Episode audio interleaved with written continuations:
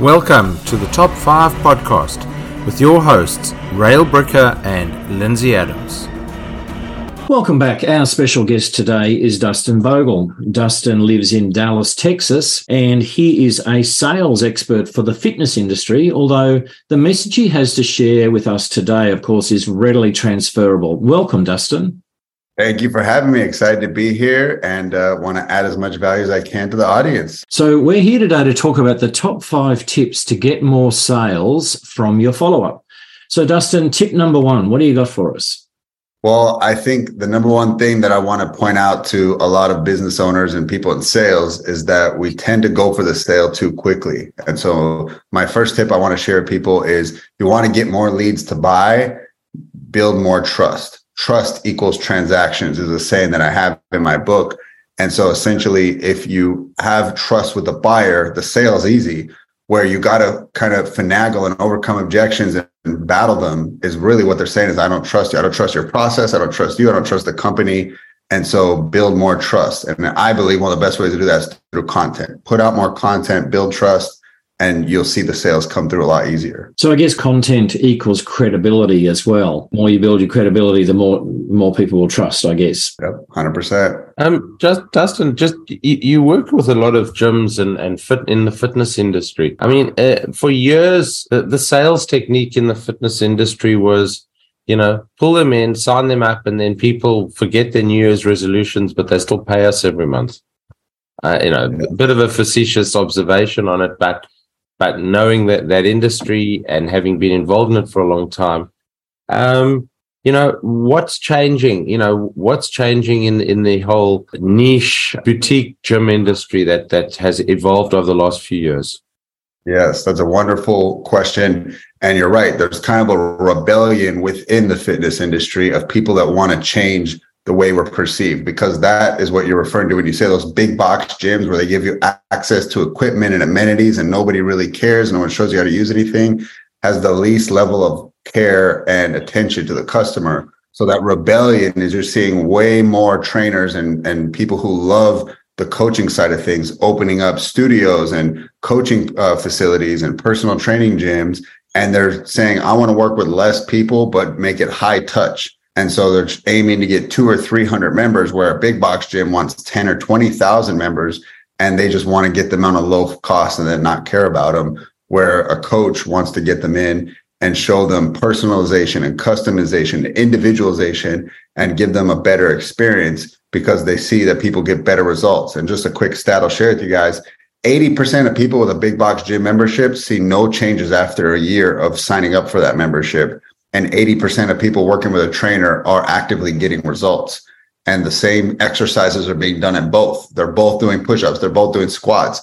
What's the big differentiator? I have a human-to-human coach giving me human-to-human interaction. And at the other place, I just have a bunch of machines that don't talk to me or help me. So that is what is the, in, the rebellion within our industry that's changing things for the better. Um, so yeah, that's the answer to that question. Okay, so so you know we we've kind of started building the credibility and the the relationship with people. What what is tip number two for getting the mo- more sales from your follow up?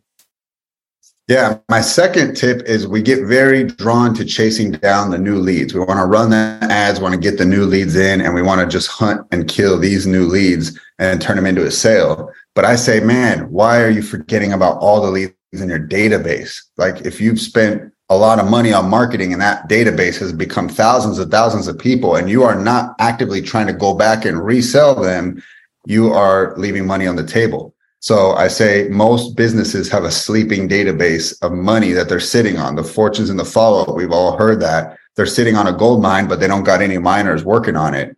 And it's because they want the new, hot, sexy leads coming in. No one's calling the old ones. So one of my favorite ways to reactivate a sleeping Uh, database is something I actually learned from the great Zig Ziglar. He said, new information requires a new decision. And so when they said no to your offer, that was to that offer, but you should come up with something new and more interesting and roll out a new version of what you normally do and go back to that sleeping database and present it to them and say, hey, when you contacted us, it was about a membership, but now we're doing the six week challenge, new offer, new decision, right? What do you say? Do you want to join? And people love new, right? And Netflix has to keep bringing out new movies, new shows. Otherwise, they lose your subscription. So if you don't have things that you're doing new, even if you do the same product on the back end and the fulfillment's the same, give it a new gift wrapping, give it a new title. Say, this is why we're doing things. It's Mother's Day. It's summer. It's, you know, Christmas. Put a reason behind it and roll it out to your sleeping database, and you'll see people come in. But if you just try to sell them what they said no to in the past, don't be surprised if you get crickets and nobody buys, right? You got to put a new gift wrapping on it. That's, um, I, I really like that concept. Uh, you're absolutely right. It's um, the bright, shiny object is what grabs people's attention. one hundred percent. Okay, well, let's move on then to tip number three. Yeah, so again, we're kind of diving into all different areas of, of business, but the next place people leave money on the table, and that's why I call myself a sales expert, because I can find all these little hidden crevices where people are missing out on money. And so the next one is what I call the infinite referral uh, concept. And so imagine getting a referral that leads to another referral, leads to another referral, and it's just infinite, and it goes on forever. Well, that actually can happen, and the longest streak I've seen was sixty referrals unbroken. And so wow. essentially what this comes to, it, yeah, I mean, that's, it's impressive. And so I just, it blows my mind that this is not built into sales processes and sales scripts. And that is after you make a sale, when people are in peak states, that is the time to ask for a referral. So there's two key times right after they bought. They haven't even got the product. People say, what do you mean? We haven't even shipped the product. They haven't even came into their first workout. They haven't even, you know, seen us build the pool, whatever you do. How could we ask for a referral? Because they're in a peak state. And people want, when they buy, they want other people to buy with them. We are group creatures, right? We move in packs. And so we want other people in the pack to do what we're doing. And I can tell you right now that that happens easily in the fitness industry. We'll sign them up for a program. Who else do you want to do this with? Who else would be your accountability buddy, your workout buddy? And they're like, oh yeah, let me sign up my husband, my coworker, my sister. And boom, we got another one. Then we call the sister and say, who do you want to sign up? Oh, I, I, my daughter actually needs to do this. Okay, anybody else? Yeah, and my my Aunt Susan. And like, we just kept going. And so, like I said, that was sixty referrals unbroken. And so, again, it's just that no one has the courage to ask. They just feel, oh, I made a sale, be happy. You know, don't ask for more, don't get greedy. And if you just put that into your sales process, every time you make a sale, ask for a sale, you will continue to get infinite referrals from that. No, but let me ask you a question then. Um, probably what scares most people the most is is that actual physical wording of asking for that. You know, is there a magic? Is there a magic formula here? Yeah, the magic formula always in sales is to not talk about yourself. It's to talk about a problem you're solving for the customer. So the way that I position is like, I don't want a referral so I can get another member. It's who do you want your accountability partner to be in the gym so you can feel more safe and more, you know, like uh, comfortable because you've got a familiar face with you in the gym. What's the problem I'm solving? Most people who are going into a gym feel insecure. And they're afraid that they're going to be out of shape and they're not going to have anybody they know. And they might be he- huffing and puffing and everyone's going to be looking and laughing at them. But how much better does that feel if you have a buddy by your right-hand side, right? So like the answer is ask for the referral in the guise of a problem being solved. And so if you find out what data does for your business, you just have to make the scripting kind of word that way and then train your team to do it every time. Again, some people are like, oh, that's a nice idea. I'm going to try implementing that. Try doesn't exist. It either did it or you didn't do it. So put it in your sales script, ask for it every single time and make a game out of it. Like how many can you get? What's your record? Do you get three out of ten people to do it? You get seven out of ten? Track it. But it should be in every company's sales process. Okay, so I want to circle back to you. You said about um, you grab people when they're in their peak state. How do we create this peak state? If you're in a sales process, how do we get people into this state? Yeah, and so kind of a fun fact I'll share with you, gentlemen, and then, of course, the audience. Um, I was a professional wrestler for ten years of my life. My oh, okay. Adult, Hulk Hogan. Oh, Elton look at those Robbins. Guns. I, I did that from age seventeen to twenty-seven, roughly, was kind of the age that I did it. And so um, it was something I loved, I enjoyed, but I, as I got further into it, I realized there's a mismatch in terms of lifestyle. I'm a morning person. I like working out. I like doing my most energetic stuff in the morning. And that is like being a rock star. You're going to be up till three a.m. You're going to be eating fast food. You're going to be on the road. It's going to beat you up. And so I liked doing the ring stuff, but I didn't like the lifestyle that went with it. And so I decided, okay, I'm going to leave. So that is where I learned showmanship, and that's where I learned peak state. And the, one of the lessons I learned in pro wrestling is everybody remembers the beginning and everybody remembers the end. The middle is kind of just fluff. Nobody remembers that. So what do they do in wrestling? The big entrances, fireworks. They got their entrance music. They got these crazy robes and feathers. And then everybody remembers the finishing move and the one, two, three. But no one could tell you what happened between that, right? So in your business, identify what are we doing to curate peak states. We can, we can literally plan them right now. We can catch a plan and we can plan to put people in a peak state. Where are they energetically being, you know, at, at their highest level? And that's the time to come to them and make an ask, or to upsell them, or to, you know, ask for that referral. And so essentially every business is different. Like for, I would say again, a pool builder, when that pool's done and the kids are wait, standing on their, you know, on the side with their little tube ready to jump in, you need to ask them for a referral right then and there. Like, let the kids do a cannonball and then say, thank you for your business. Do you know anybody else who would like to have this memory in their backyard? Like, boom, peak state. So it's like you and your team need to sit down and say, where are we like getting them to the end result? Where are they the happiest? Where do they have the most joy?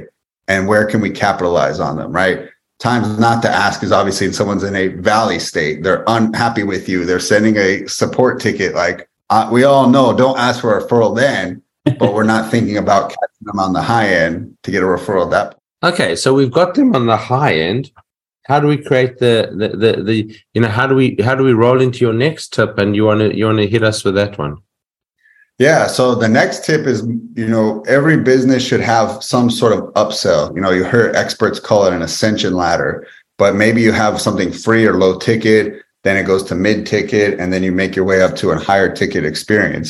Um, you know, this is very dependent on the on the service or product, and then your guys' team and and how much you can, you know, uh, fulfill on.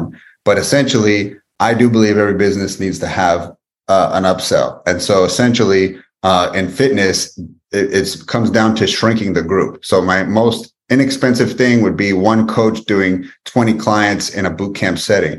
Then we go to semi-private and we're doing one on six. And then I, there's one-on-one personal training, the most expensive. So it kind of looks like a, a pyramid, right? And so every business should say, what's that, our version? You know, like, can I get one-on-one coaching calls with the owner? And that's, you know, one-on-one personal training. Do I get group coaching calls? And then do I show up to a live event, right? And so that could be your pyramid or ascension ladder. So a lot of businesses, they don't have that. They just offer one thing and they're just staying there. And I do think there's beauty in simplicity and you can build mastery. But I think once you're at least a million dollars a year, it's time to add that second ups, uh, upsell opportunity. And so build that out for your business, whatever that looks like. Here's a perfect one. I know I keep using the pool building, but I just recently had my pool build. Um, on the back end, he sold me Um, pool cleaning and put me on reoccurring. And I thought, this is genius, right? Like a great model. And so I bought into it just because I appreciated the sales process. But, um, you know, essentially that's the next hill. Like, is it lower priced than the cost of the pool? Yes. But there was the next thing. Like, your customer's always looking, what's the next thing? What's the next thing? And if you don't have it, guess what? They start looking somewhere else. And so, uh, that is essentially what you want to do with the people who make a sale. And as we said earlier, when do you sell it? When they're at a peak state with the first product they bought, right? And so if you, you can build this out as a customer journey and experience, that's when you start seeing some really exciting things happen in your business. So Dustin, I mean, a lot of the sales trainers, coaches that I've heard talk about your, your preferred sale is your middle product, right? So, mm-hmm. so you, you know, that that's the one you want to sell the most of. But the bottom end product is, well, for those who, who don't make the financial decision, you can flick them to the bottom. And and really anyone who's, and, and, I'll, and I'll put in inverted commas, although we're only recording audio, um, the, the, the, the stupid enough to take the high-end product straight off without you having to sell it to them, that's just a bonus. You know, how do you position the gyms that you work with? I think the biggest thing in sales is always actively listening to the customer's needs and what they're looking for in an experience. And so one of the things that I often find when I do like a, an audit on a sales process for a company is that they are, the salespeople are selling with their own wallet. So there's three common categories I see. The first is, if I value not paying full price, if I value coupons and promo codes, codes and finding a deal and never paying full price, What if I'm now projecting that to the customer? You should really jump on this. It's a great price. We never run a sale this low. This is the lowest price. And so I'm selling with my own wall. I'm not listening to what they value. The second is very popular these days, and that's convenience, right? Amazon's bringing it to your store. Am- Netflix has made a movie theater possible in my living room. I don't have to drive. I could just sit down and watch any of the newest movies. And so people want things quicker. DoorDash, bring it to my house. I don't want to have to do things. How can you save me time? And so if I'm time driven, I could be selling that this is the fastest thing you could do. This is the fast way to results. This is going to save you a ton of time. Don't you want that? And then the third is best in class, premium, luxury. And so people will say in this category, like, I don't care how much it costs. I just want the best. I want to buy it once and never have to rethink about it. And I drive the best. I wear the best. I only work with the best. And so those are just three. There, there's almost ten. And so when you identify what you do as a salesperson, you can quickly catch yourself trying to push that, what you value, to the buyer. And so you have to catch yourself and say, am I listening to their needs? And so if they want the best, then why am I talking about this is a great price? There's a mismatch here. He's not listening. And when people are not feeling like you're listening, you lose the sale. So you got to listen and actively listen to what they want to buy and then sell them what, you know, the words they're using, right? And it's not about being a parrot and repeating it verbatim. I love it. Yeah. I love it. Listening, you know, it's really interesting because I um, I do a lot of work with people and understanding people. And one of the things I talk about is listening. We have to listen as if this is the most important conversation of our life, even if we've heard it all a hundred times before. And I think that's a that's such a good tip. Uh, we really got to tune in to the customer. All right, then round us up. Uh, tip number five, uh, bring us home. What do you got? Yeah, so this is just more about effort versus all the sales tips I gave. I think I gave plenty for the team to, or the, the the audience to take action on and to get, you know, sales in their business. But what I would say that I like to think about is what I call the ninety-day echo. And essentially, it's we live in ninety-day echoes. And so salespeople, we we hear about you should ten x your goals, you should ten x your your you know how much money you want to make, you should ten x you know what you want and life.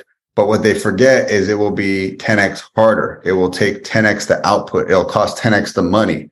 And so when I talk about the ninety-day echo, is where you are today in life is literally an, the outcome of what you did ninety days ago. You are living in your ninety-day echo. So whatever happened ninety days ago and the activities you were doing, the output you were doing, you have the result today. But the cool part about that is you can also start doing things today that will be your ninety-day echo from ninety days from now. And so what you do today, how many calls you make, how much text you send out, how many conversations and pitches you have will be your sales ninety days from now. It won't be tomorrow, it won't be next week. We all want to see that instant result. But your output today is going to show up at its highest ninety days from now because it's like a snowball, just grows and grows and grows. The sad part with sales, though, is people get complacent. They have their best month. They hit the top of the leaderboard. They they crush it. And then they get complacent. And then the next ninety-day echo, the snowball starts getting smaller. And then they start, oh, I better go, go, go, go, go, more output. And the snowball gets bigger. And they keep living in these alternating ninety-day echoes. The goal is for the snowball to never stop growing. Constant growth, nonstop. And that's all coming down to you and your effort. So again, to the salespeople listening, the business people, put in output like you want that giant snowball in ninety days. Cool.